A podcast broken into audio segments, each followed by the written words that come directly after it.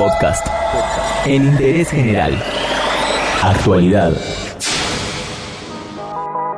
En Interés General todos los días te vamos a actualizar la situación del COVID-19 en apenas dos minutos.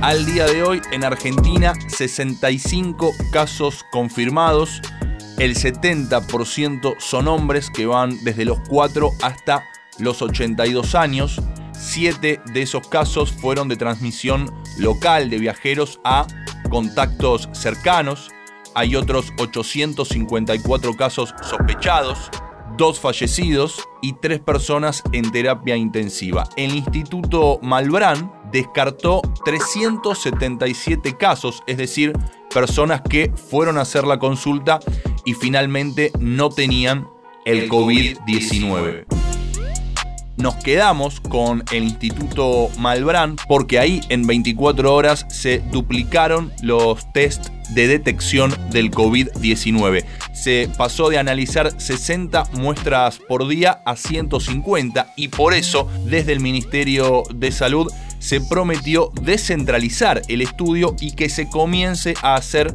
en 35 laboratorios del país. En ese sentido, llegó la noticia desde Rosario de que el Centro de Especialidades Médicas Ambulatorias quieren transformarlo en un centro de referencia que pueda realizar los diagnósticos definitivos en la ciudad. Esto para ganar tiempo y ya anticiparon que de confirmarse se sumará una línea complementaria al 107 para evitar la saturación de los servicios y las guardias de los afectados. Todo lo que querés saber está en interésgeneral.com.ar.